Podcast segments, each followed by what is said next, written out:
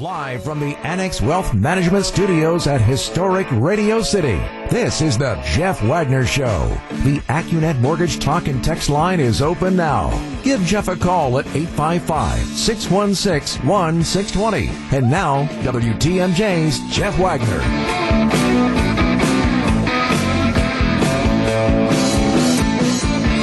Good afternoon, Wisconsin. Welcome to the show. Lots of ground to cover on today's program. This is another one of those stories where everybody's wrong. Just everybody in this initial story is absolutely wrong. You have a couple Republican state legislators who have decided that they want to put a Christmas tree up in the Capitol Rotunda. This is in Madison. Typically, and they, by the way, they are Christmas trees.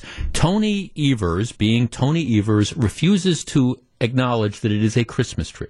He insists on calling them a holiday tree because he doesn't want to offend anybody. Okay, fine. So this year, they the capital because the capital is closed to the public and because Evers is a bit of a Grinch, the capital has decided that they are not going to erect that giant Christmas tree that they typically put up in the Capitol Rotunda. All right, so that's that's the rule. They've decided we're not going to do this, and it's typically decorated by kids from around the state and things like that. So they've decided we're not going to do that this year. And in order to put stuff in the Capitol Rotunda, you need to get a permit. And the Evers administration really kind of controls the, those permits. So they made a decision we're not going to put anything up there. All right, without a permit, two state representatives then decided, you know what? We're, we're going to reach into our own pockets and we're going to put a Christmas tree, a smaller Christmas tree, but we're going to put a Christmas tree up in the rotunda because we think there should be a Christmas tree there. Now, they didn't have a permit to do it, so they're, they're in the wrong because they didn't have a permit to do it. But at the same time, all right, when you look at all the stuff that's going on in this world, eh, okay, is this the biggest deal? Well, anyhow, Tony the Grinch Evers and his administration decide, no, we can't have the Christmas tree there, so they have it taken down because they didn't have a permit. And by the way, the Republican legislators, they're wrong to put it up because they didn't have the permit. But this is something that, given that there's not enough other stuff, I guess, going on in the state of Wisconsin to worry about, the Evers administration swoops in and they have the tree taken out.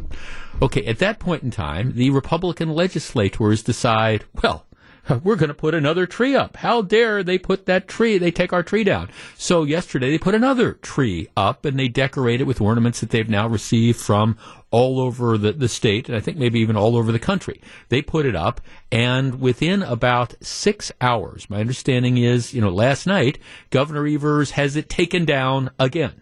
So we have this, this ongoing battle between I mean, it's really like who can be more childish? Right now, the Republican legislators, and I said this when we discussed it last week, they're wrong to put up the tree. In, in, they don't have the permit to do it. Now, I understand the frustration because for the, the last eight years, we've allowed the Capitol Rotunda to be occupied by the Solidarity Singers, and we, have allowed all this stuff to go on. Um, so it is, I'm sure, frustrating to a lot of people that after allowing the Capitol to be taken over for, you know, day after day, year after year by people trying to push a particular agenda, that now we, we, we can't have a Christmas tree that the public isn't paying for. So I understand the frustration, but there are rules, and the rules are you're not supposed to have it there. So uh, the, the, Republican legislators, in my opinion, are wrong to keep putting up the tree. If you want to have the trees up, put the trees in your offices that you're entitled to do that. Now, Evers, for his part, could look the other way because Lord knows they look the other way on all sorts of things. And I do think it is interesting that under the Evers administration, we have thousands, we have tens of thousands of Wisconsin residents who have been in some cases waiting months and months and months to get unemployment compensation that they are otherwise entitled to. They're waiting months and months and months to do that, and Evers can't figure out how to get people money that they are entitled to, but but within six hours, we take down the Christmas tree. Now, there is a little bit of irony to that. Maybe the Christmas tree is the low hanging fruit. Gee, I can't figure out how to get Wisconsin residents money that they are otherwise entitled to. So we'll, we'll forget about them, but we're going to take down the Christmas tree. The, the whole thing to me, it is a classic example on all levels of the dysfunction that permeates the state of Wisconsin now and the legislature and the executive branch. These two Republican legislators put the Christmas trees up in your offices. All right. You don't have the permit to do it. You should follow the rules. Governor Evers, don't you have more important things to worry about given all the stuff that's going on than obsessing about having these Christmas trees taken down? And yes, Governor, they are not holiday bushes. They are not holiday whatevers. They are, in fact, Christmas trees. But again, this is where we're at. Nobody's right, in my opinion, in this particular situation. And, and again, to me, it's just an example of again, the dysfunction that is permeating Madison on the, these whole levels. The governor, Lord knows, he looks the way, looks the other way on all sorts of other problems, whether it's rioting in Kenosha. Oh, you, you just name it. Whether it's the unemployment thing, he looks the other way on that. But here, we're pulling those Christmas trees out. How dare they put them up? The Republican legislators, Lord knows there's a lot of stuff that needs to be done, like helping people get through COVID and all that type of stuff. And maybe you'd be better off spending your time trying to address that than insisting on putting these trees up. It's just, it's almost like, and I say this collectively, it's almost like you've got a bunch of six year olds, four year olds, three year olds who are sitting in a sandbox just throwing stuff at each other. And the only thing you want to do is say, everybody to your rooms. None of you, none of you should be, in this case, playing in the sandbox, or none of you should be, you know, making policy decisions for the state of Wisconsin. Having said that, Merry Christmas to all. When we come back, did you even know about the Insurrection Act? I'll explain and we'll discuss. Welcome back to Jeff Wagner on WTMJ. Somebody just uh, tweeted me a, a, video made by the Washington County executive. Um, his name is Josh Schoemann. Um, here, here's the tweet. It's in Madison, bureaucratic Grinches have used red tape to stop a Capitol Christmas tree. Well, yes, we of course you have to understand under Tony Evers we don't call them Christmas trees again. They're they're holiday trees or whatever because Lord knows we don't want people to be offended that Christmas is in fact Christmas. But but in any event, again, my point on this is that they've got these rules. The Republicans didn't follow the rules. Now it's petty to deny them the ability to put up the tree. It's petty to deny them the permit, but that's what goes on with Evers' administration. And I think you don't have the permit. I think it's just wrong to go ahead and say, okay, we're just going to go ahead and blast ahead and do this anyways, which is why I say a pox on all those houses, but on everybody's houses here. But interestingly enough, in Washington County, the county executive sends sends a video of him in the the offices of the Washington, the Washington County, presumably courthouse. And the text is in Madison, bureaucratic Grinches have used red tape to stop a Capitol Christmas tree. In Washington County, we cut red tape and turn it into red Christmas bows. There's a picture of the big tree that is out there. Matter of fact, I think I'm even going to uh, retweet this. Man, I almost never do that, but I'm just kind of retweeting that as well. Uh, because again, it th- this shows how this, this whole thing should be handled. But of course, in Tony Evers' Wisconsin, um, where he's looking for every excuse he can to stick it to legislative Republicans, and the legislative Republicans who are looking for everything they can do to stick it to Tony Evers. this this is is where we end up, kids in the sandbox. All right, I know.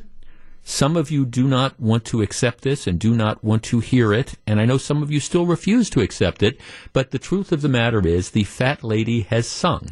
In what, January 20th, Joe Biden will be inaugurated as the 46th president of the United States. That is just the reality. Now, President Trump still isn't, um, President Trump still is not conceded. President Trump is, again, trying to, in some respects, mobilize people, saying, all right, this is fraud, the election was stolen, et cetera, et cetera. But those claims have been denied by the court. They're not going anywhere. And so, in an orderly transition, whether or not President Trump shows up at the inauguration or not, Joe Biden will in fact be inaugurated. Unless President Trump were to, I don't know, refuse to go. Here's the story in the Washington Post. Let me share a portion of it with you. On Facebook, North Carolina State Senator Bob Steinburg paraphrased a conservative commentator to make a radical suggestion. President Trump should declare a national emergency, suspend civil rights, and remain in power over his claims of election fraud. Asked by a local TV station on Tuesday whether he stands by these sentiments, Steinburg doubled down, insisting that nefarious forces had corrupted President elect Joe Biden's victory. There's something going on here bigger than what anybody is willing to talk about. I don't like conspiracy theories at all, but something is going on here that's bigger than meets the eye. Steinburg wasn't alone among certain GOP lawmakers in suggesting that Trump suspend civil liberties even even after the Electoral College finalized Biden's win. Virginia State Senator Amanda Chase on Tuesday also called for martial law echoing a suggestion floated by Michael Finn, Flynn, the former national security advisor pardoned by the president last month.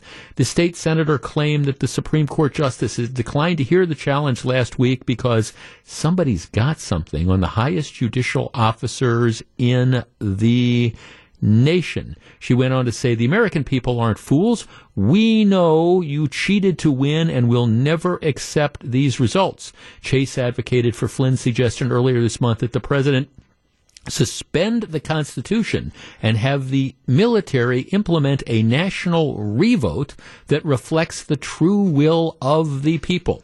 Our number, 855 616 1620. That is the Accunet Mortgage talk and text line. I almost don't know what to say about this. Now, I-, I understand I have rankled some of you over the last several weeks when I have made the point that I, we can talk about the different processes, but despite all the, the dozens and dozens of lawsuits, my, my point has been there's really no evidence of any sort of significant voter fraud. That is, you know, people who weren't entitled to vote voting or suddenly 10,000, 10 million people who voted for Trump, those votes shifted to Biden. I mean, you, again, you, you can say, gee, should we have let people turn in ballots in, in Madison at, at tables staffed by, you know, people who'd been deputized by the clerk's office? You can argue about procedure. But as far as av- overt voter fraud, it just hasn't been shown. But what about this idea that Trump should refuse to leave? This idea that Trump should declare martial law and say, I'm not going, I'm going to do this, what would do this do to the country? And can anybody be serious in trying to suggest that? 855 616 1620, that's the Accunet Mortgage talk and text line. I guess I, I look at this and I understand that there's some people who are going to be thrilled with the results of the election. There's a lot of people who are going to be unhappy with the results of the election. And there's going to be some people that will continue to believe that the election was stolen. I, I understand that. But in response to that, what would it do to this country were we to be in a situation where the president would refuse to leave, try to declare martial law, and stay? What does that make us? 855 616 1620. That's the Accunet Mortgage Talk and Text line. We discuss in a moment. Jeff Wagner on WTMJ. 855-616-1620, which is the Accunet Mortgage Talk and Text line. Okay, when it comes to the 2020 election and the results, the fat lady has sung. That is the reality. Joe Biden is going to be inaugurated as the next president in, what, January 20th, whatever that date is. There are some Republican state legislators who are encouraging the president not to leave. Uh, invoke the Insurrection Act, declare martial law, direct the military to order a revote. Now, I, I just I'm I'm, I'm wondering if people actually think about what the implications of that would be. All right, here's a couple texts. Jeff, this would make us like a banana republic. One thing we have always been able to brag about is our civil elections, our change of power, not anymore. Um, Jeff, a number of polls and studies have indicated a sizable percentage of Americans harbor author- authoritarian tendencies. They would be more than happy to trash all of this and end America's um, uh, democratic um, experiment. Well, I sure hope not. Jeff, this is just crazy. It's the sort of reaction you'd expect from a banana republic dictator. Yeah, that's the phrase, banana republic. President Trump needs to accept defeat with dignity and move on. He's his own worst enemy, and history will label him such. That's Andy. Now, in fairness, President Trump isn't the one that's talking about uh, declaring martial law, at least not at, at this point. I'm just thinking, you know, what are some of these legislators thinking by even promoting it? Do they understand what they are talking about? Jeff, this makes us social fascists. Well, it would make us fascists. Leanne and Racine says, Jeff, it would make us a banana republic. There would be a civil war like it or not, he must leave office. Jeff, at some point in time, you have to say uncle and leave office. Trump needs to concede and start golfing again. Yeah, work on that golf game. Jeff, this idea is a total insult to our founding fathers and men who fought in horrific, deplorable conditions during the Revolutionary War. And I would add during all the wars since then. I mean, you know, well, here's a text that makes a point. A peaceful transmission of power is what makes us America. And the answer is yes. Look, I, I remember, and we've talked about this before, I remember Bush Gore 2000.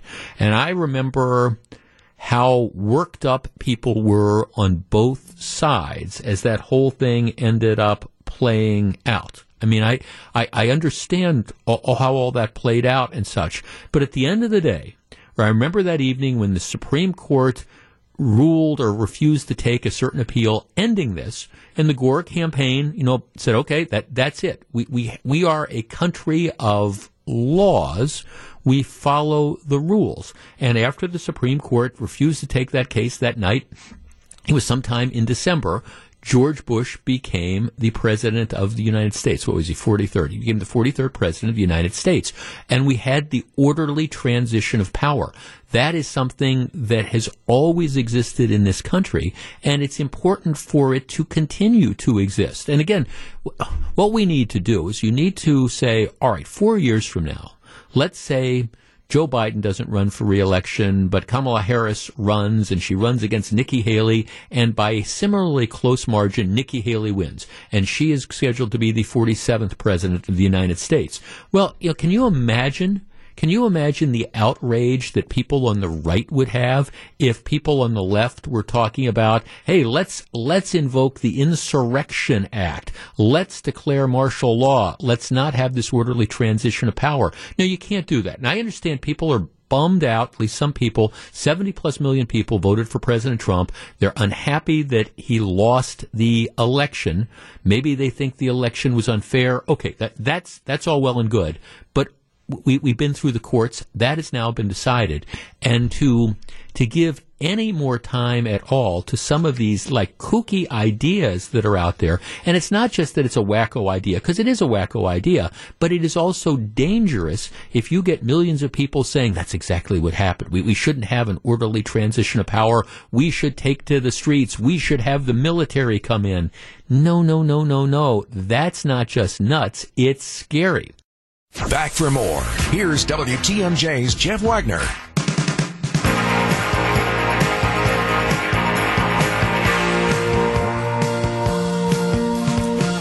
This is playing out in San Francisco, but it could well play out in Madison in the very near future.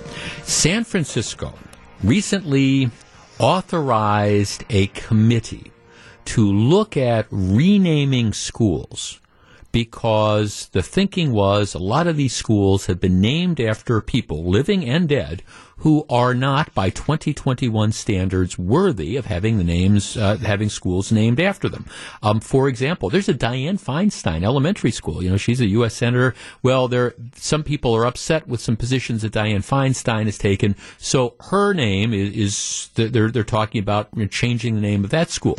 Well, I don't care whether there's a Dianne Feinstein Elementary School or not, but there is and has been for decades and decades and decades an Abraham Lincoln High School in San Francisco with no debate at all. This renaming committee said, well, of course, we have to change the name of Link, the Abraham Lincoln High School. We cannot have a high school named after Abraham Lincoln. Now, you might try to figure out, okay, what is the rationale? Well, first of all, um, people say the thinking is, well, you know, when it comes to when it comes to Abraham Lincoln, and yes, we understand the Emancipation Proclamation, and, and we understand that, you know, the Civil War and ending slavery and things like that, but in his daily life, beyond these things, like the Civil War, ending slavery, the Emancipation Proclamation, he didn't demonstrate on a daily basis that black lives mattered to him. All right, so that's strike one.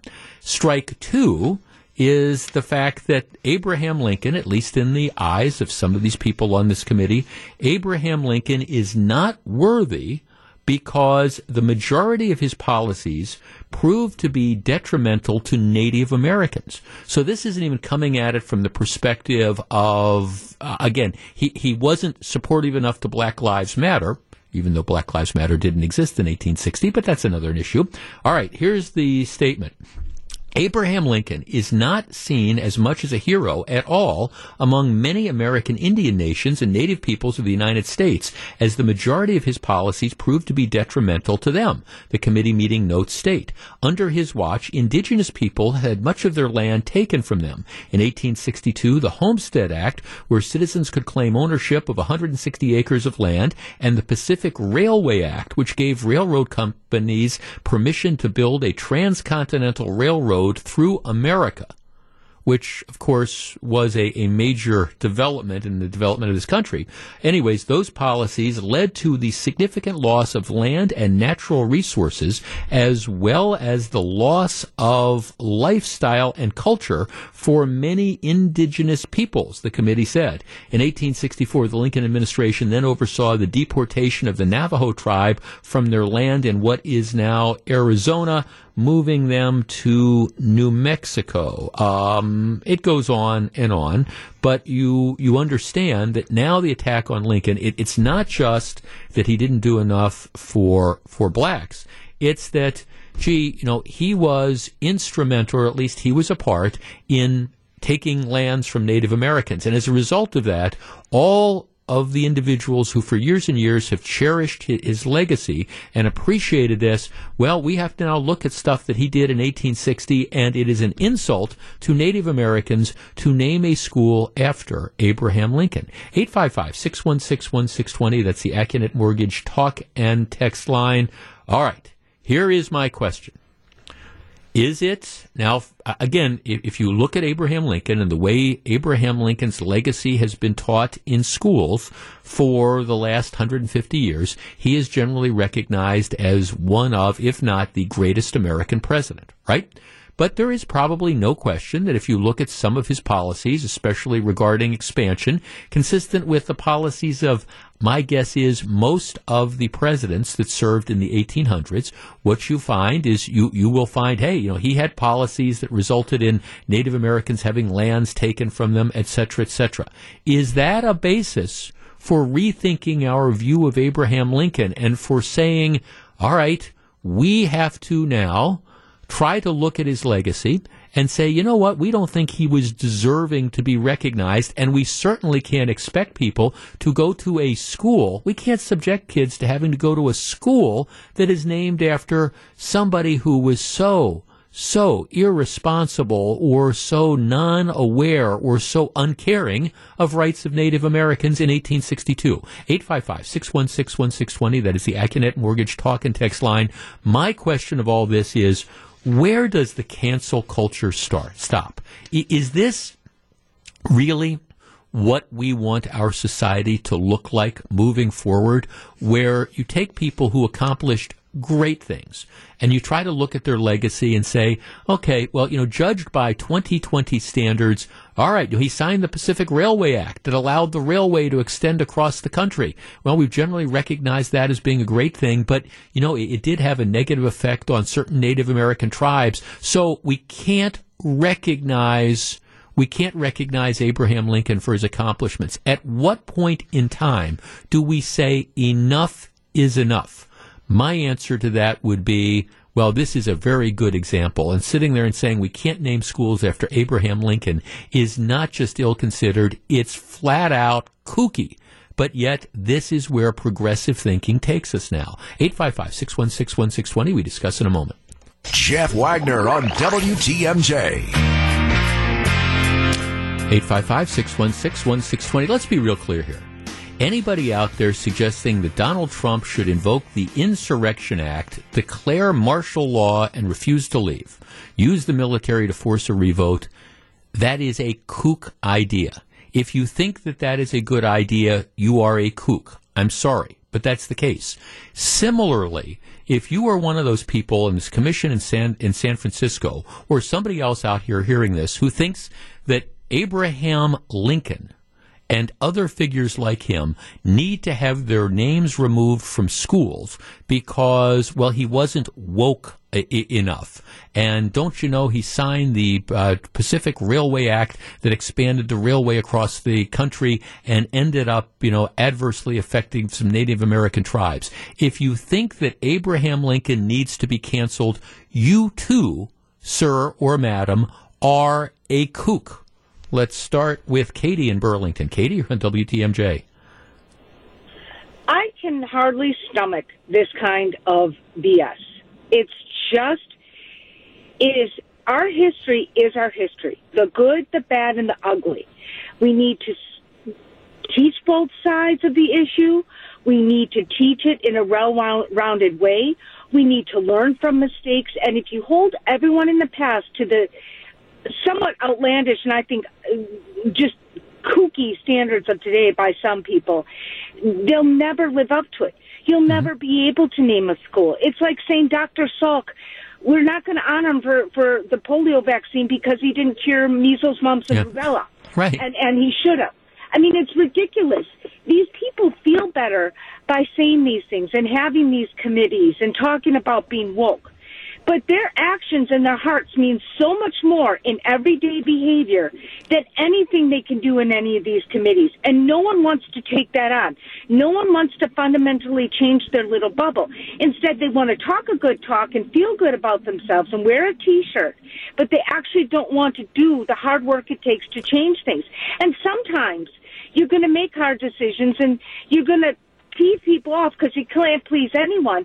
But we would never ever advance as human beings or country if some people like Abraham Lincoln didn't make some of those hard, unpopular decisions.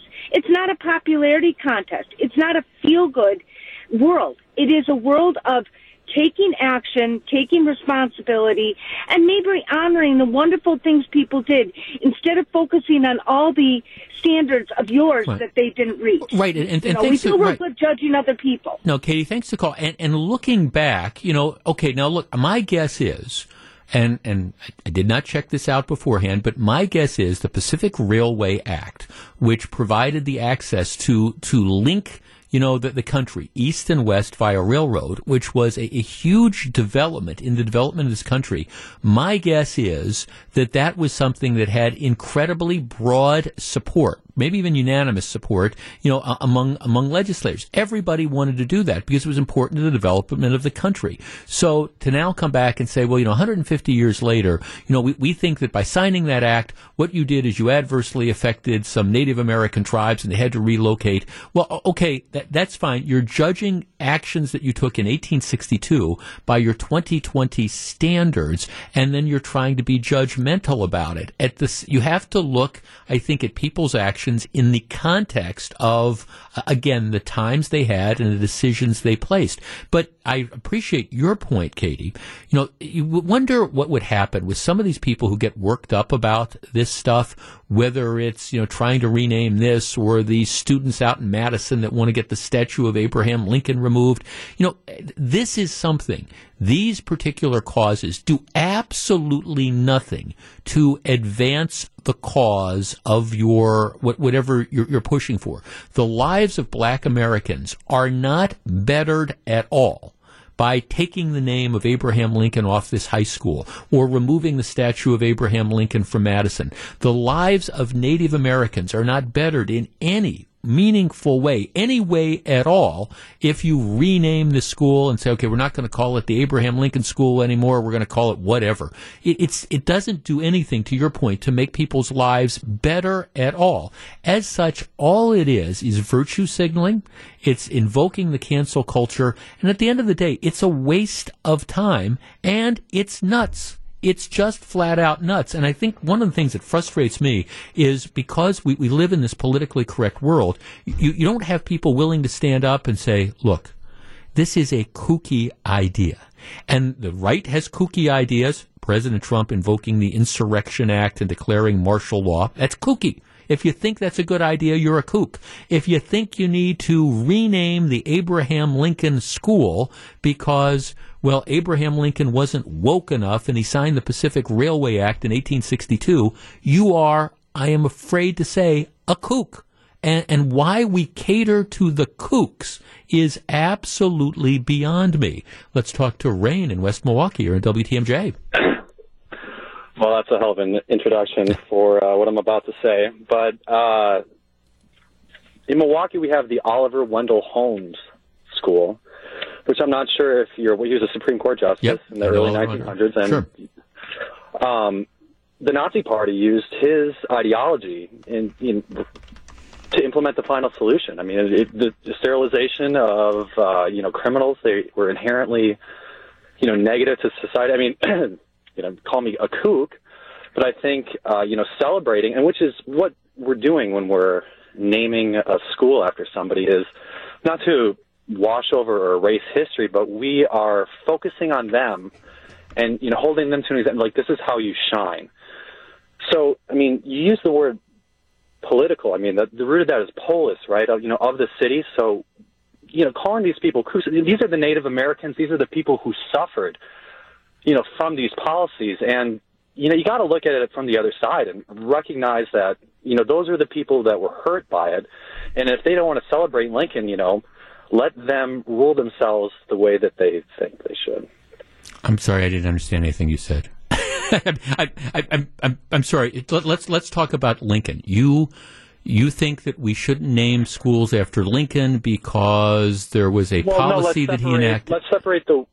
Go ahead. That- because there were policies he enacted in 1862 that ha- might have had adverse impact in retrospect on, on Native Americans. So we, we can't recognize Abraham Lincoln as being well, one of the greatest did. American I mean, there's, presidents. there's a separation of reality that's that's happening, right? I mean, there was this great thing that Lincoln did. We benefited from the construction of the railroad. Yep.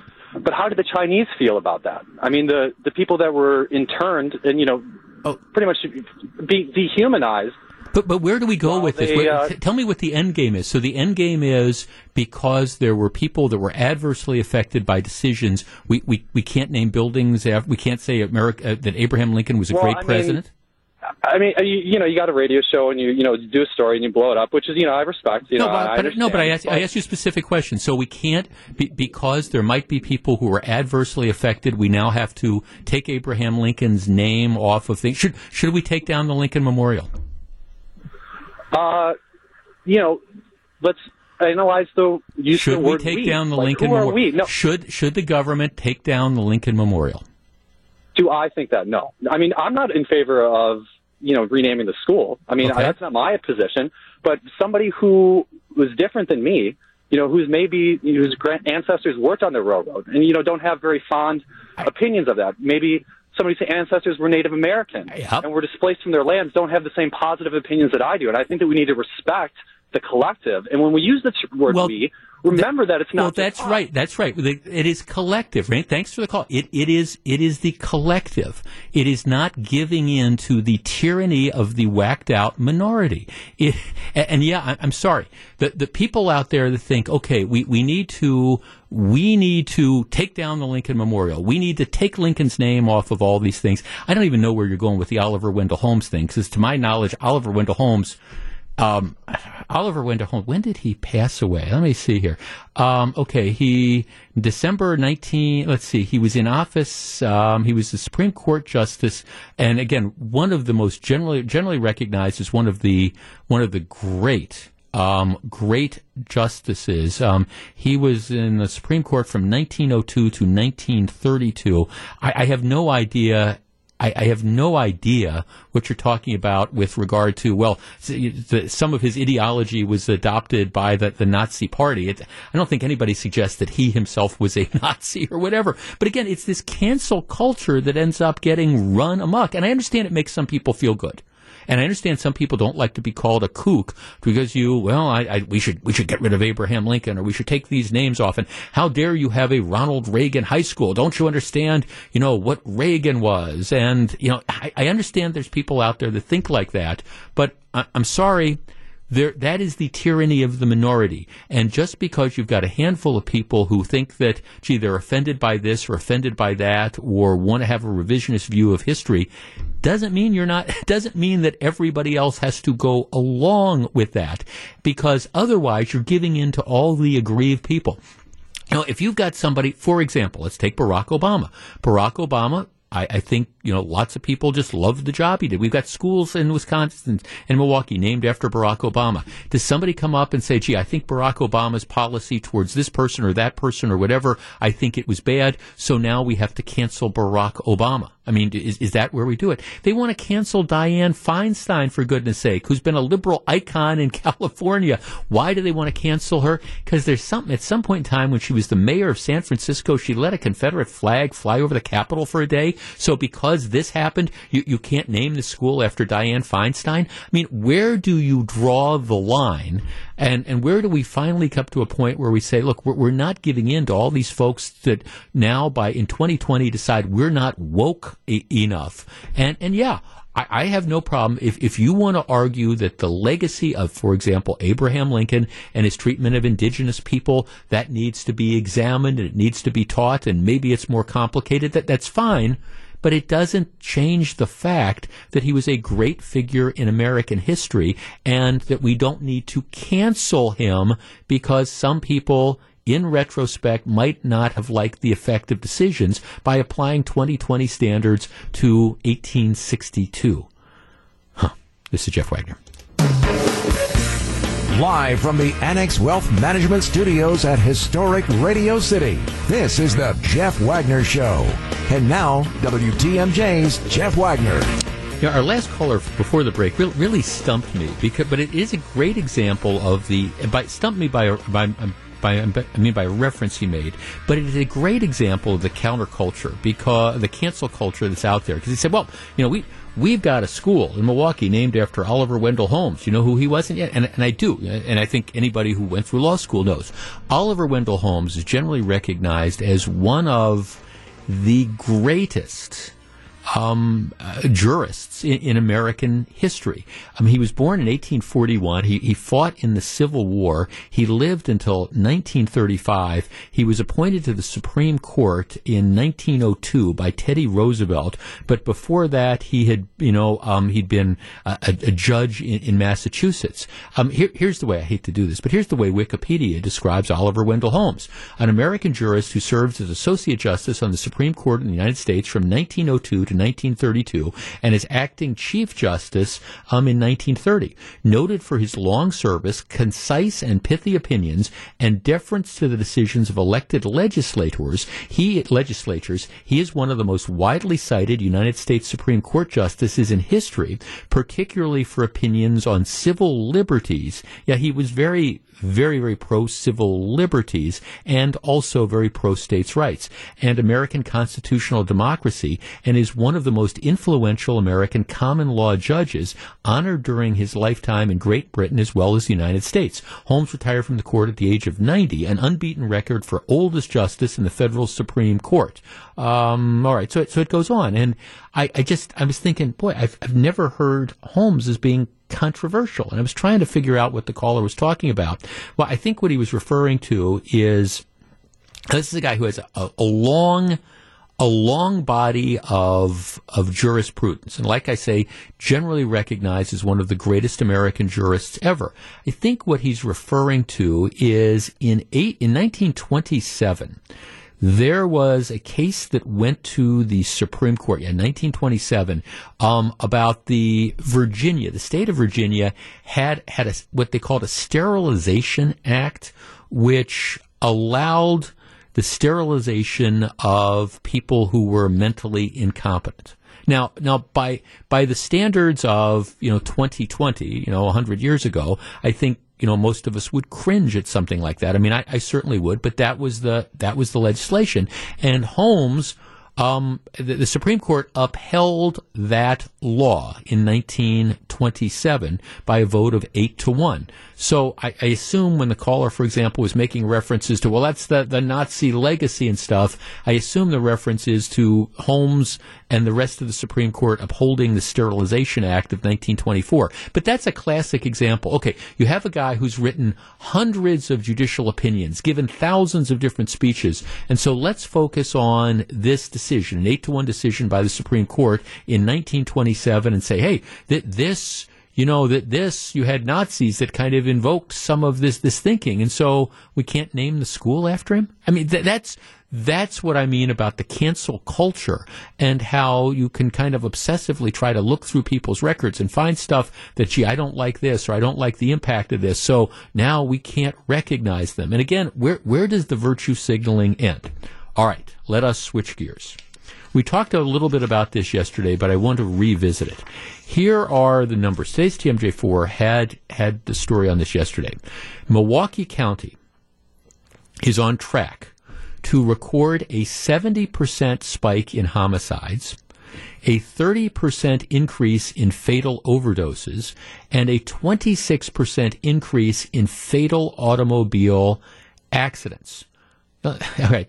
The city and the county have already suppressed the record of homicides this year, last set in 1991. All right, so you have to. Well, already we've still got what another two weeks left in in 2020, and already in the city of Milwaukee and in Milwaukee County, there are the largest number of homicides ever. That that, that is almost unthinkable but the level of violence, for whatever reason, as I said yesterday, in fairness, what, what's going on in Milwaukee is not necessarily unique to Milwaukee. There are other urban areas that are seeing the, the numbers spike as well. You know, Baltimore and Chicago and Detroit and other places. But but this is Milwaukee, Wisconsin, and we're going to set an all-time record for the number of homicides that's out there. Not to mention, again, motor vehicle fatalities, largely caused by people driving recklessly and things of the like, and of course, 30% increase in over overdoses and all. So that that's the background. We have we, we have a nightmare on the streets and, you know, I could spend 30 minutes a day, five days a week, just going through the police blotter of the, the latest crimes and deaths, etc. And the, the sad fact is, stuff that 15 or 20 years ago would have gotten stories on TV or would have gotten written about in the newspaper, you, you don't even hear about it anymore. I mean, it's just, you know, we, uh, unless there's a carjacking in Wauwatosa that involves a, a, woman and a baby that are taken, you, you don't hear about it. I mean, the, the number of carjackings, the number of armed robberies. It's just okay. Well, there another day, another twenty of them, or or whatever. You know, we, we it doesn't even make the news unless it's a, a, guy shooting up Mayfair shopping mall. That's just the the sad reality of this. So against this backdrop, yesterday. The uh, Monday, the Milwaukee Common Council, Tuesday morning, yesterday morning, the Milwaukee Common Council turned down $10 million in federal money over three years. The $10 million would have been used to essentially fund 30 police positions. Now, this was all part of something that rolled out last fall. It's called Operation Legend.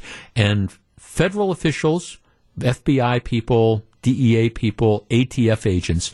The idea is come into a community, work with local police officers, and target you know, violent crime, target dangerous types of, of criminals and try to go after criminal organizations. And the feds pay for it.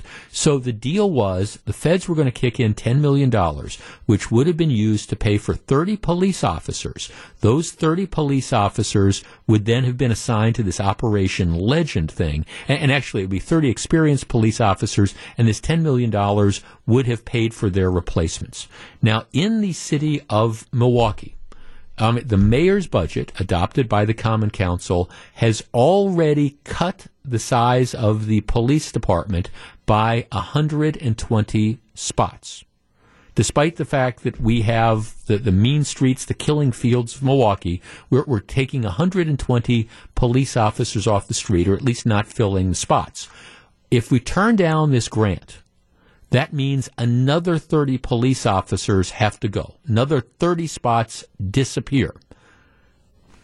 And the Common Council, by a vote of nine to six, decided that they were going to turn down the grant.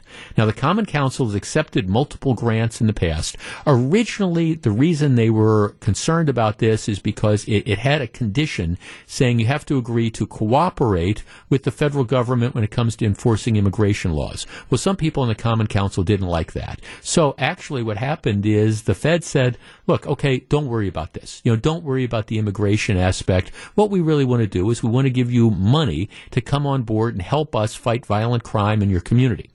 Nine to six vote, the Common Council said no.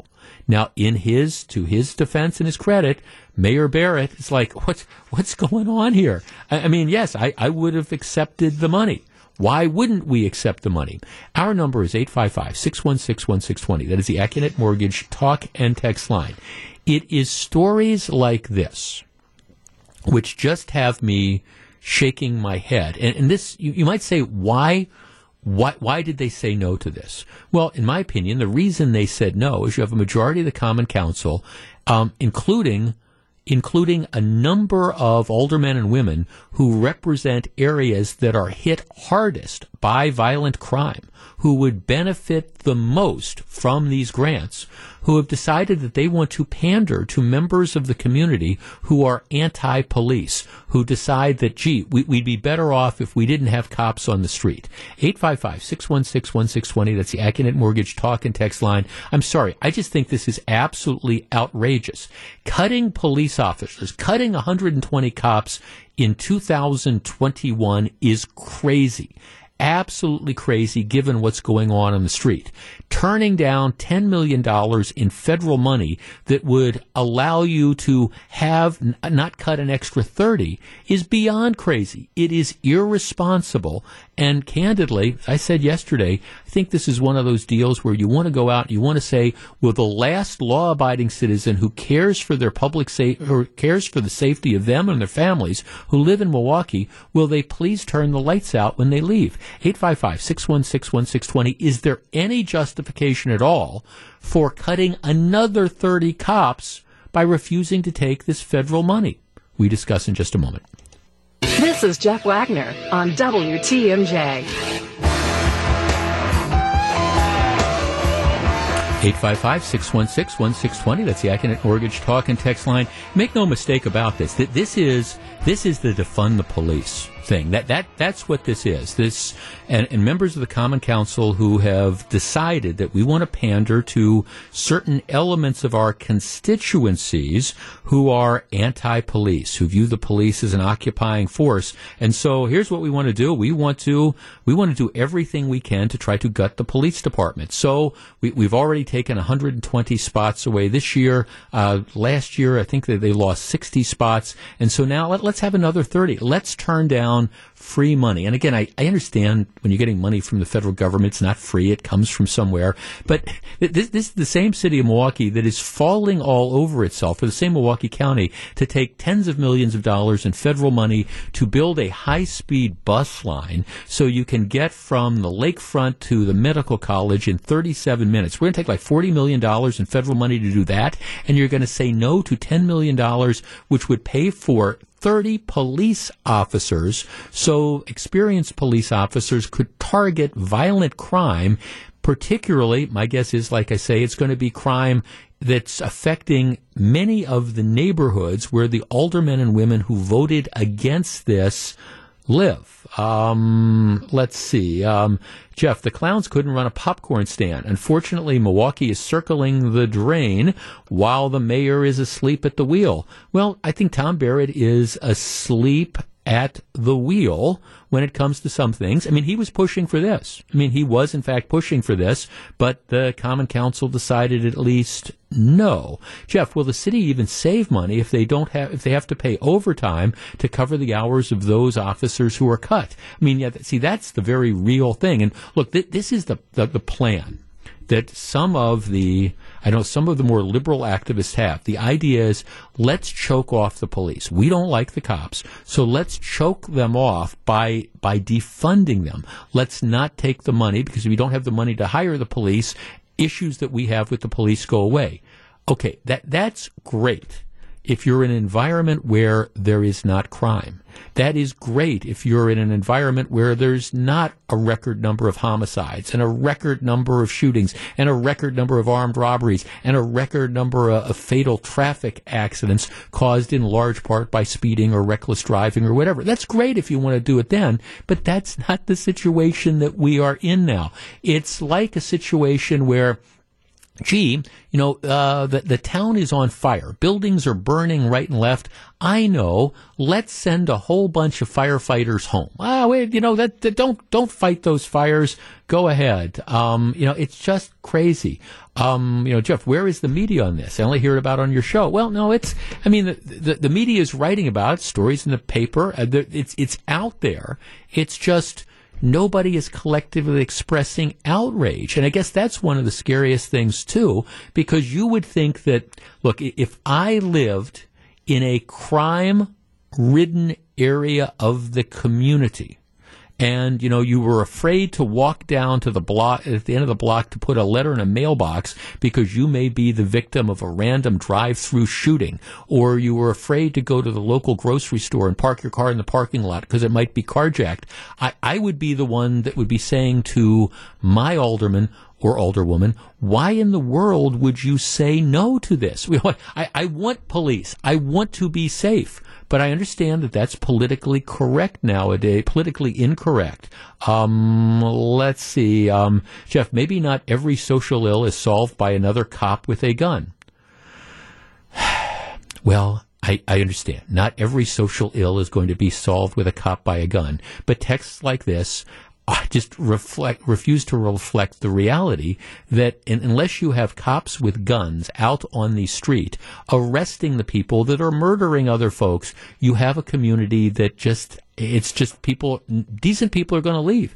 Anybody who anybody who wants to get out, you know, is going to get out. Jeff, coming soon, Milwaukee will be Chicago North. Well, I, you know, ab- absolutely. I think that there is an element to that. Jeff, I would like to see the mayor and the higher ranks of the Milwaukee Police Department have a meeting with these aldermen and ask them what services in their district that they were present that they want to cut because they won't have the manpower and then put them on the record for the public. Yeah, I- exactly. When the numbers next year again continue to spike and go through the roof and you have these number of homicides and you have the carjackings and you have all the violent crime and people are saying, my, my gosh, you know, we, we need a police response. We had to wait three hours for the police to come and answer this particular call.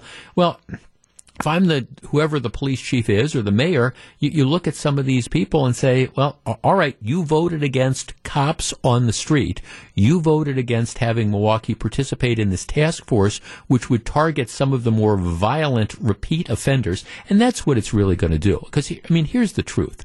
You talk to police officers, you talk to prosecutors, and they'll tell you that the vast majority of crimes are committed by a relatively small percentage of people who go out and commit crime after crime after crime. The, the guy that steals the car and gets away with it well, he doesn't just steal one car. He steals another car the next night. He steals another car the next night. You get those criminals off the street. You make the world a better place. You make the community a safer place. But that's not where the city of Milwaukee is going. Not not at all. And the bottom line of all this is that you know people who live in the city of Milwaukee, particularly the more crime plagued areas, you have every right to expect and demand that you know there be there be a law enforcement response that can make you safe. Um, people who drive through the city of Milwaukee, drive on Capitol Drive, take your life in your own hands. Um, you have a right to demand that there be some degree of safety, and it's not the police's fault. It, it's just not. If there's not enough cops to deal with crime, well, all right, then you need to have more cops. Period. Welcome back to Jeff Wagner on WTMJ.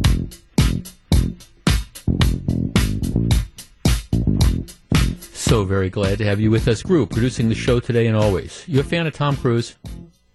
Uh, he's okay. Yeah, I, I kind of. I mean, I, he, he's done some movies that I think are are good. Top Gun was one that I kind of like. Risky Business was his, I think his first one in nineteen. Uh, that goes back to nineteen eighty three, and he's a lot of stuff. Born on the Fourth of July, A Few Good Men, Jerry Maguire, a lot, a lot of stuff.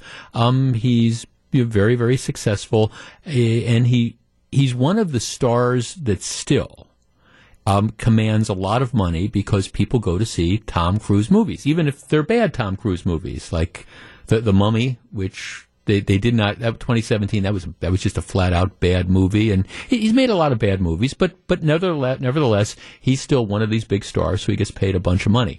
One of the franchise. He is also the, the star of the Mission Impossible franchise. Now, if you were of a certain age, you remember when Mission Impossible was a TV show, and eh, they used to air on Saturday nights, I think, on, on CBS. And then what happened is they rebooted it as as a movie thing. And Mission Impossible, I I, I don't want to say I've seen them all, but I've seen several of them, and some are pretty good. And it, it it's sort of like a poor man's James Bond sort of movie. But Tom Cruise is the, the star of the Mission Impossible movies, and these are big budget movies that make a ton of money. Well, if you haven't seen the story, they are in the process right now of filming Mission Impossible 7. Now, there right now the filming is going on in Great Britain. So let let's back up a step. A lot of movies had to shut down production over the course of the last several months as a result of the pandemic because they, they were just they were closed down because you you the, the nature of filmmaking is kind of like this collaborative thing and they, they were not able to do this safely. So you had these government lockdowns that required this. So back in the spring i, I want to say march or april they were in italy and they were filming this movie. And what happened is they had this outbreak of COVID 19 on the set. And so the Italian government ended up shutting them down. So the thing has been out of production for, for several months. And when we're talking about movies, we're talking about movies that cost tens of millions of dollars, hundreds of millions of dollars in some case to make. So the production has been shuttered for a number of months because of COVID-19. So they've resumed production of the movie in, in Great Britain. Great Britain, just like the United States, has been wrestling with the resurgence of COVID-19 and they've got all sorts of limitations. It's a, uh, you know, part of part of life in England and Great Britain is going to the pubs, and that's these pubs have been pretty much shut down. It's been an interesting story. I've been kind of following it through, you know, the New York Times and some of the other papers that I read about how difficult this has been on a lot of the pub owners and, and a lot of other businesses as well. So they're in Great Britain. They've resumed filming. So Tom Cruise is on the movie set the other day, and they've resumed filming with these strict COVID protocols everybody social distances, everybody wears masks, all these, these different situations because they don't, number one, they don't want people to get sick. And number two, they don't want to have to shut down again because this thing's been shut down for months after months after months and it costs a fortune. So the story is that, that Tom Cruise is on the, the movie set and what he does is he looks over and he sees these two like assistant directors or something and they're, they're not wearing masks and they're next to each other, you know, looking through a camera or watching some video or something. Cruise sees this and flips out. He starts screaming. Now, part of this, and maybe you've seen it, part of this is captured on a video because inevitably Cruise wigs out. He's screaming at people and somebody pulls out their phone and they start filming it. But he's yelling things like, and I would, I would have played part of it for you, but there's lots of use of the F word in in this, and by the time you start taking that out and beeping it, you, you lose the sight. But but trust me, he, he's screaming, he's yelling things like, "We are creating thousands of jobs." I don't want to ever see this again, ever. And if you don't do it, you're going to be fired, you know, and he just goes on and he's screaming. He says that the production was the gold standard for Hollywood and that, you know, everybody in Hollywood, for studios, producers, insurance companies, they're looking at us and trying to, and using us to make their moves. He says you can tell it to the people that are losing their homes because our industry is shut down and he's cursing at them. You know, it's not going to put food on their table or pay for the college education. So what he's doing is he's screaming and he's saying, look, if you, you know, we have these things here. We've been shut down. If people get sick and there's an outbreak, we're going to have to shut this down again. And he's screaming at people and somebody is, is filming all this.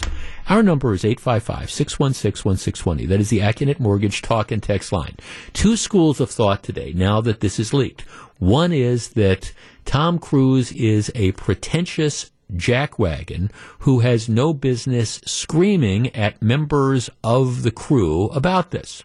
The other school of thought is here's a guy who's trying to look out for the safety of the people that are working on the production and who's trying to, you know, keep the production going. And if people aren't going to follow the rules, they deserve to be called out and they deserve to be threatened with losing their jobs. 855-616-1620. That's the Accunet Mortgage talk and text line. Tom Cruise may very well be a major league jackwagon. I think that's entirely possible. But in this particular case, I guess I, I look at this story and I say, I get it. I, I, I understand. He's the star of this movie. He's, I think, getting production credit on this. He wants this to keep going. They've got rules. You've got people who aren't following the rules, and he's calling them out. I don't fault, I don't fault Tom Cruise at all. 855-616-1620, and that's not something I would say about a lot of the stuff he does. But in this case, you've, you've got these rules. They're trying to stay in business. If you've got people that are blowing them off or not following them, they deserve to be called out. Now, maybe you could say he should do it in a more politically correct fashion, but he's trying to make a point. 855-616-1620. That's the Accunet Mortgage talk and text line. We discuss next. Jeff Wagner on WTMJ.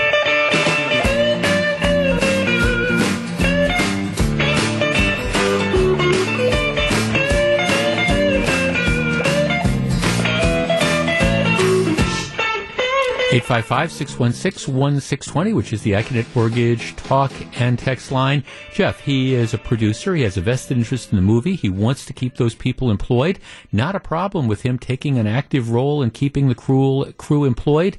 Um, good for him. Um, Jeff, the cynic in me says Tom Cruise had this footage released to show what a hero he is. Well, I don't know because the, the reaction to this is mixed. On the one hand, some people look at it and say, here's this out of control guy who's using the F word and is cursing at, at people and he's just over the top. The, the flip side is that and that's kind of the way I view it. That you've got these rules, you're trying to keep you're trying to keep this production going, and you're frustrated when you see people that aren't following the rules. Um, Jeff, Tom Cruise was right. However, his delivery should have been nicer. He would have been more respected. Yeah, that's the other thing, and that's why I'm, I'm not sure that Cruise was the one that was responsible for leaking this because he looks like he's an out of control jackwagon. Is what he does. It, it's not like you you could have you could have made your points without standing up and screaming and cursing at people. You could have had this meeting and said, look, you know, we we have got to do a better job. The reason we have these protocols in place is because we don't want to have to shut down, etc. You, you don't need the unhinged sort of thing. But I, I think the unhinged thing comes from the fact that I think that's probably a lot of of Tom Cruise. But that doesn't mean that he's wrong. Jeff, Tom Cruise is in fact one of the three executive producers of the film, therefore he's the boss, and if the rules are what they are for him, he has to enforce them. He probably didn't use the proper tone or the proper language, but as an executive producer, it's his job to make sure everybody follows the rules. That's one of our textures, and, and, and I agree with that. I mean, again, you can, I think the biggest complaint is, do you really need to stand up and curse at, at the people that are on the, the, the set and make yourself more self-important than you are. And, and, and that's perhaps a reflection of the type of boss he is or, you know, the type of person he might be. But as far as the general sense of things and conveying the fact that, look, we're trying to keep this production going, these are the rules. And by the way, we've just, you know, we just came off a shutdown of multiple months because a whole bunch of people got sick on the set. Well, and so we're trying to avoid that again. And that's why we have these rules. I, I think that that's, you know, um, fair. I mean, I think, and that's a reasonable sort of thing. Jeff, I manage a group of employees and I also need them to follow direction. I would never raise my voice at them or act in the manner to get my uh, point across like Tom Cruise did yesterday. Well, and that is the other story. If you tried to do this in your typical workplace, you know, you called I don't know, you're you're a you're a manager of, of 15 or 20 people in, you know, I don't some insurance agency or something, and, and you saw a couple people hanging around the copy machine without their masks on, and you decided to have one of these office meetings and you went off on a profanity laced tirade, you know, chances are it would not be received very well. So I guess if you want to criticize the manner of Tom Cruise's delivery, I think that that's a fair sort of thing to do. Having said that, though, I'm not going to criticize him for his message.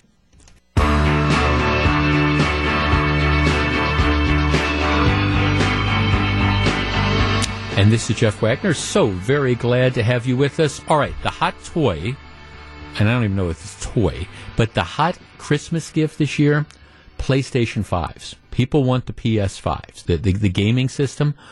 The toy, the uh, device, that's almost impossible to get this year, the PS5s. Why is that? Well, first of all, it's because they are in demand. Secondly, and there's a big story about this in the Washington Post, part of it is because of the so-called Grinch bots. Grinch B-O-T-S, the Grinch bots. Apparently, um, what happens is that the PlayStation, the PS5, retails for oh around 500 bucks. What's happened is it is very, very difficult to find. So you have a number of people out there on the internet who, eh, that, that's why they're calling them bots, who what they do is they scour the internet. They might be sitting in their mom's basement in Milwaukee, Wisconsin, and they'll scour the internet looking for stores for example, that say, hey, we, we've got some of the, the PS5s and, and we're going to put them on sale. And they've developed some of these programs that allow them to, to learn when Walmart says, hey, you, you've got a Walmart in Kansas City that says, okay, we've got a couple PS5s. Then what happens is these people swoop in, they buy them, they, they order them, and they try to order as many of them as they can. They don't want the PS5s. All they're doing is they're ordering them solely with the idea that they're going to turn around, and as soon as they get them, they're going to turn around and they're going to put them on eBay or whatever and try to sell them for a thousand bucks or eleven hundred bucks or or whatever. Now, th- this is apparently going on, and it's one of the reasons why it is so we're, we're pushing more people towards online sales. But it's one of the reasons why people are being incredibly frustrated with this situation and um, because they, they can't get them because every time something goes on what happens is that the things just completely and totally disappear. So, I mean, here's the deal, and this is the way they're describing it. Using these, these shopping bots, the, the, the robot stuff, the, the, the algorithms or whatever, to buy products is perfectly legal in the United States. But it's frustrating retailers because the retailers, they're, they get calls from people in their area saying, "Hey, we, we can't get these things. You know what happened? Well, we just put a hundred of these online. Well, somebody swoops in and buys them all, and then they turn around and they're selling them on eBay for two or three times what they're worth. So you've got you know retailers that are upset because they're hearing from their customers who are upset. Some bot operators are really modern scalpers in order in this in order to make money by again forcing Santa to pay, you know, whatever exorbitant prices they want. Um, now, some are internet savvy people who actually want the PS5s. I have less beef with that. A situation where if you, you know, you, you really want this, so what you're doing is you're trying to figure out a way that I can find a retailer somewhere that has it so I can buy it. Okay, well that that's one thing if you're buying it for yourself. But the idea of buying it for resale. 855-616-1620. Here's a text. Jeff, uh, the same thing is going on with the Xbox Series X. All right just a couple minutes. But here is my question: If if you're looking for one of these gaming systems, whether it's the Xbox Series S or the, the PS5, have you been able to find it And if you haven't been able to find it, has the search for it been frustrating? And, and, my guess is the answer, the answer is yes.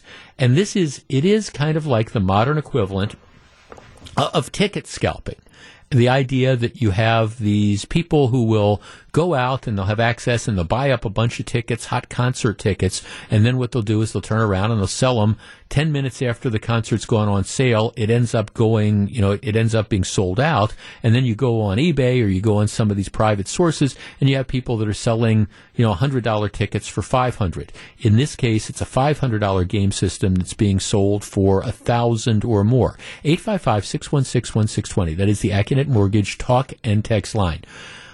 I understand this is legal. I understand it is probably difficult for retailers to stop. But at the same time, I think it would be in their interest to try to, to try to do this because while you can do it and while it's legal to do it, the whole idea that, you know, people are out there scooping these things up just to make a few bucks, or in this case, a lot of bucks, by reselling it to desperate parents who are trying to make sure their kids would get what they want at Christmas. To me, it, it's it is a practice that I understand you can make some extra money as a side hustle, but it's nothing to be proud of. 855 616 1620. Jeff, it took me three weeks to find one, a PS5 for my son for Christmas. I drove around to countless stores after they said they had a small amount delivered. There are people that have 50 of them and are trying to double their money. I hope they all get stuck with them after Christmas. Jeff, I think this is very frustrating. Um, can put in cart, uh, but not buy. Bots are buying them. It's my son's only present. Now he might not have a present. Just so sad. Yeah, you can go on the website, you can order them, and then by the time it comes around to pay for them, you're not able to uh, do this. Jeff, I fought the bots and won yesterday. I secured a, a PS5 through Walmart.com. For me, it's going to be a good Christmas. Yeah, that's that's it. Now, the way you respond to this is the same way you respond to the people that scoop up all the, the, the tickets um, at the, the, minute they go on sale by using these bots. And that is you say, okay, I'm not going to go to this concert. And then you end up getting stuck with them. Now, the problem is right now there's this incredible demand. So you have all the people out there that come in and they swoop in and, hey, there's 30, there's 30 PS5s that are going on sale at this particular location. I'm going to get them all. And now, if people would not buy them in the secondary market, well, that that would end the practice because then you have somebody who's now bought 30 of these things and they're stuck with, you know, $1,500 worth of PS5s that they, um, forget that five hundred dollars more, you know. So they're they're stuck with thousands of dollars worth of PS5s that they can't sell, and they take a bath on it. The problem is they know that there's enough demand that they're going to be able to resell them. But just understand, whenever you're buying these things in the secondary market. What you're doing is you are encouraging all these people that are essentially shafting you by swooping in, buying something they don't want and then turning around and trying to resell it for a profit don't buy in the secondary market, maybe, just maybe, uh, people will stop doing it. Back with more in just a minute. Live from the Annex Wealth Management Studios at historic Radio City, this is the Jeff Wagner Show. And now, WTMJ's Jeff Wagner. I just sent out a link to this story that appears in the LA Times today on my Twitter account. You can follow me at Twitter. It's at Jeff on Twitter. It's at Jeff Wagner six twenty because I, I, know that there's a bunch of you who would not believe me if I describe this, but I, I wanted to, to, send you a, a, link to the story so you can follow it. I'm going to paraphrase. It, it, it has been 2020 has been a rotten year. Let let's just face it. Between the, the pandemic and between all the stress with the election and then all the social justice protests and issues, it it's been a year where I, I think everybody's pretty much ready for it to end. And one of the things that I've noticed talking to you five days a week, three hours a day, I, I just noticed that everybody's kind of on their last nerve. And, and I can tell it from the tone of some of the calls we get and some of the texts we get. And I, I, I try to understand that sort of thing. Uh, back at the height of the pandemic, I, I want to say like in the spring, my my beautiful and charming wife, she was she was watching the news constantly, and you know, and it was this is back where you know it, it, was all just the the death totals and things like that, and and it was it was really I could tell it was stressing her out, and I remember taking her aside and I said, "Hun, you got to get away from the news cycle. You if you if you're just going to do nothing but watch." This this relentlessly negative drumbeat of stuff, it, it's going to drive you crazy. And I think a lot of people were very stressed out by that. And so I said something I thought I would never say before, or never words that would never come out of my mouth, which was, I said, go back to watching the Hallmark Channel because my my wife loves the Hallmark Channel, and I know there's a you you might you might as well. In the in the world of the Hallmark Channel, everything is good you know that the, the movies are there. The movies are incredibly predictable, and you know we, we've talked about this before. You know, it's generally speaking, boy and girl dated in high school, boy or girl. You know, goes away to the big city, gets a big job, comes back to the small town with the mission that they're going to um, the, the company that the girl works for is going to buy out the local grocery store, coffee shop, whatever. Boy and girl reconnect Girl decides, I'm going to save the local coffee shop, whatever. Everybody ends up happily ever after. That, that is the formula that they have. And there's variations of it, but essentially that, that's it. And, and you know, you know it's going to turn out well. I can go in and I can watch all, I can walk in, uh, where the, where the Hallmark movie's on, and within two minutes, I can tell, you know, how it's going to end. But, but that's okay. It, it is predictable and it is incredibly popular. Now, on the Hallmark Channel and also on Lifetime. Uh, once Christmas starts, and this started about late October, they they, they do it's Christmas movies 24 7. You know, and it's just, and they roll out a different one like a couple times a week and things like that. But it's all the same plot. In some cases, they, they, they recycle the same actors or actresses and stuff, but it, it's, it's fun, harmless entertainment. It's not my cup of tea, but a lot of people love it. And they love it because it is that escapism. And I value this. Which brings me to the story that I just sent out on Twitter. Again, you can follow me on at Jeff Wagner 620. Uh, this is by one of the staff writers for the LA Times. His name is Greg Braxton. Commentary. Holiday TV wants to ignore COVID 19. The alternate, re- alternate, alternate reality is an insult to viewers. And the story goes on to talk, at least it starts off with the idea of, again, first of all, you know, what the Hallmark movies are. And here's the operative thing the nation's woes are absent in this torrent of cheerful content which started in late October, it's the Christmas movies, and will continue unabated until Christmas.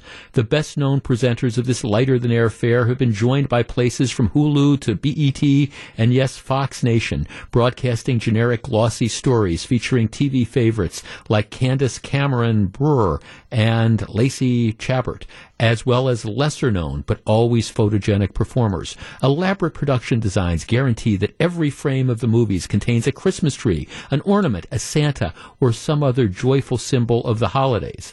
Immensely popular, offering reliable escapism in picture perfect settings where the celebration of Christmas cures all ills grief, loneliness, financial difficulties, family estrangement. If the struggling family farm is in danger of being sold to big city developers, if the family doesn't come up with enough cash by Christmas Eve, as in Lifetime's Christmas a la mode, viewers can rest assured that a Christmas miracle will arrive just in time. Right, okay, that's fair. And here's the paragraph. These films have always been set in an alternate reality that has nothing to do with the real world or anxiety, depression, and even despair experienced by scores of people during the holidays. But in 2020, these movies' commitment to making merry at all costs seems especially out of touch, not least because the pandemic has killed so many and made it impossible for a significant number of families to say goodbye to their loved ones in person. After all, these movies don't air in a vacuum. And it goes on to talk about just, you know, how, how terrible it is that we're running this lighter than air fare, the, these happy escapism things that people can turn to. Because don't you know there's a pandemic going on? Our number, 855-616-1620. That is the Accunet Mortgage talk and text line. All right. So the point of this is that by Hallmark Channel or Lifetime or these other stations airing this lighter than air fi- fare, the escapism, by, by not obsessing about the pandemic or presumably social justice issues or issues related to the election, by not putting the real world in them, they are insulting you. They are doing a disservice to what is going on in the world. 855 616 1620. That is the Accunet Mortgage talk and text line. Look, again, to me, a little of the Hallmark Channel goes a long way. A little of the Lifetime movies go a long way. But you know what? I understand the escapism.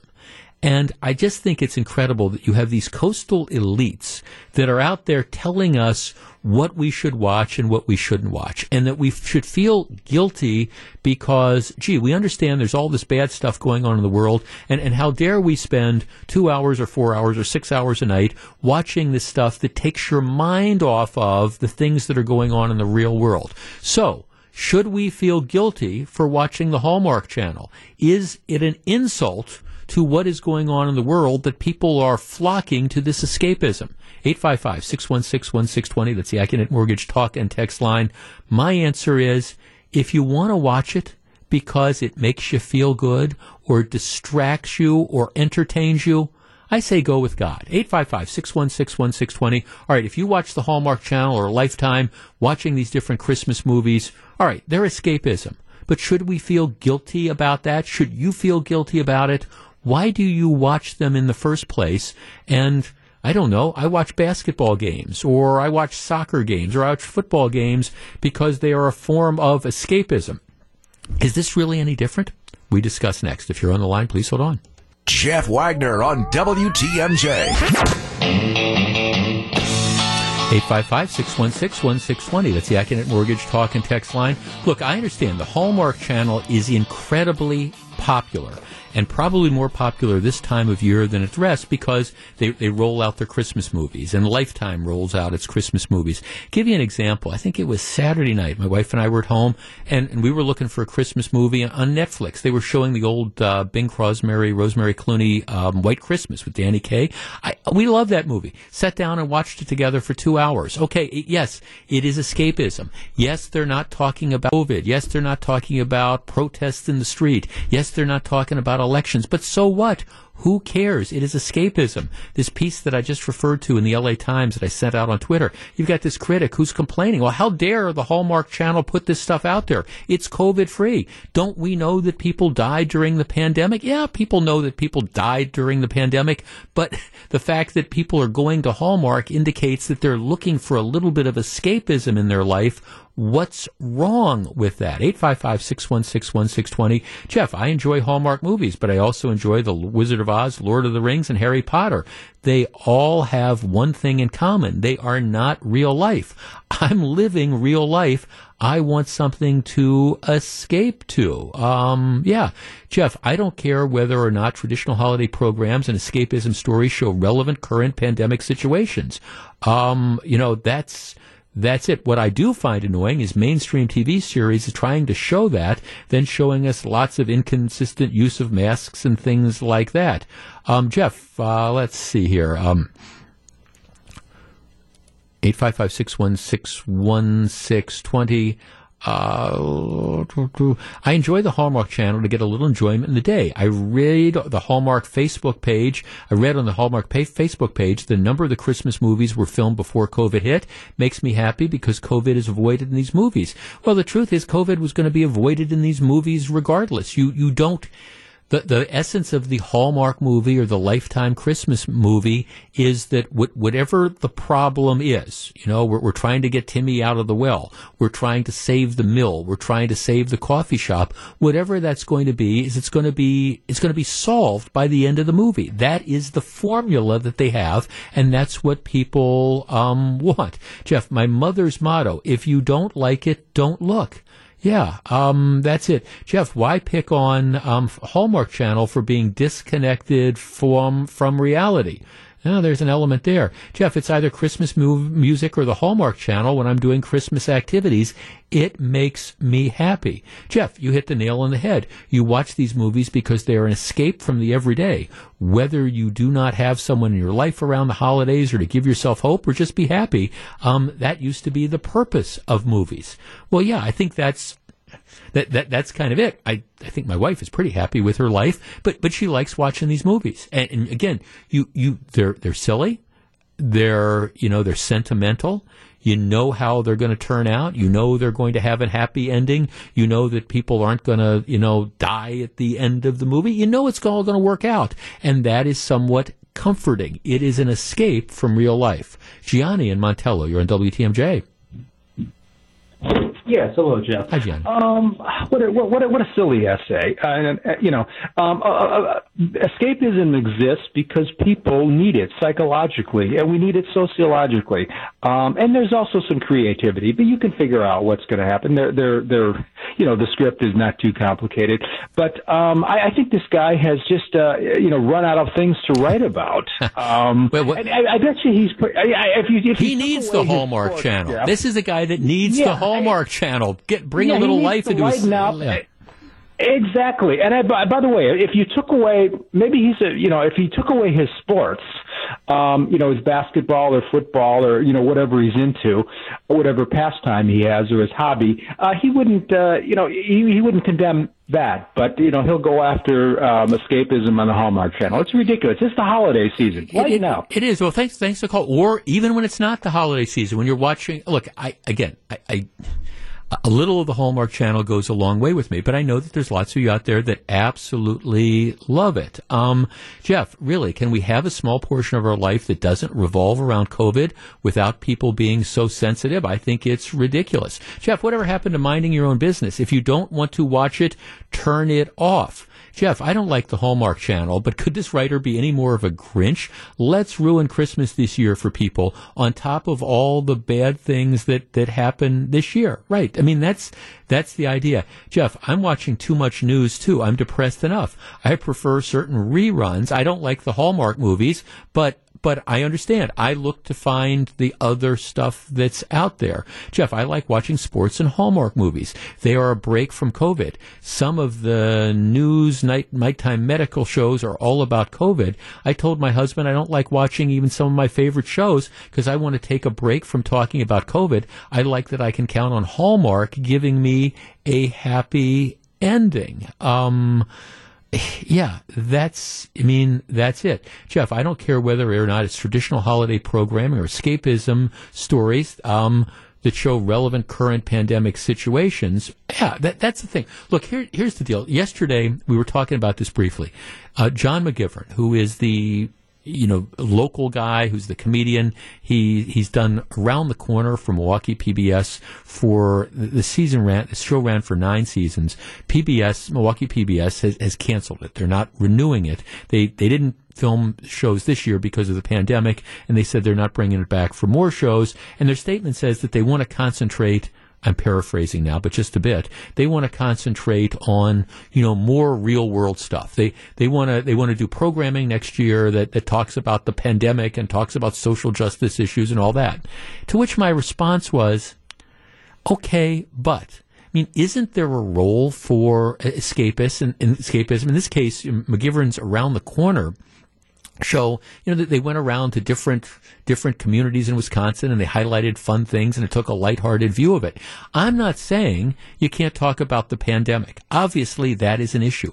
I'm not saying that stations shouldn't talk about social justice issues, but at the same time, I think there is a huge demand out there for people who who don't want to have don't want to be beaten over their head over the head 24/7 by the news cycle about okay, th- this is the latest in politics and this is the latest in COVID and this is the latest in social justice stuff. It, it, people don't want to be beaten over the head by that. And yes, you want to be informed about that. And, and yeah, I understand having some shows that do that. But have we really gotten to a point in 2021 where people think that there's no room for that escapist type of stuff? I'll tell you, in trying to put together this show, it is always, I always struggle with trying to find that balance. And I know that there's some of you who have no trouble telling me when you think that the show's out of balance. Why are you talking about the election so much? They have run up to the election. Why are you talking about the pandemic issues? Why are you talking about the protests in Kenosha? And then you get the flip side saying, why are you talking about the Hallmark Channel? Don't you understand that there's a pandemic going on? Why are you talking about the Hallmark Channel? Don't you understand that there's this social justice stuff? So you, you try to balance that out and recognize that I understand there's some people who just, just give me the bad news. Give me the bad news. I want to wallow in, I want to wallow in all the stuff that is going on in the world and I want to get myself frustrated and upset. I, I understand. There's some people that that's, that's what they're all about. I'm just saying that there needs to be a balance. And if you don't want to watch the Hallmark channel, don't watch the Hallmark channel. If you don't, if you want to be a Grinch, you know, be a Grinch. But why would you deprive other people of being able to, you know, enjoy the stuff. And why would you say shame on the Hallmark Channel because you know, their, their movies don't show people that are losing their parents in nursing homes to COVID nineteen? I mean, yeah, yeah, that that that's just what people would tune into the Hallmark Channel to see. In this case, you know, the girl comes back from New York to visit her dying mother, and by the end of the, the show, everybody in the nursing home has gotten COVID and passed away. Okay, that's not why people are tuning into the Hallmark Channel. Period. When we come back, we're going to find out what John and Melissa have on their minds for Wisconsin's Afternoon News. Please stick around.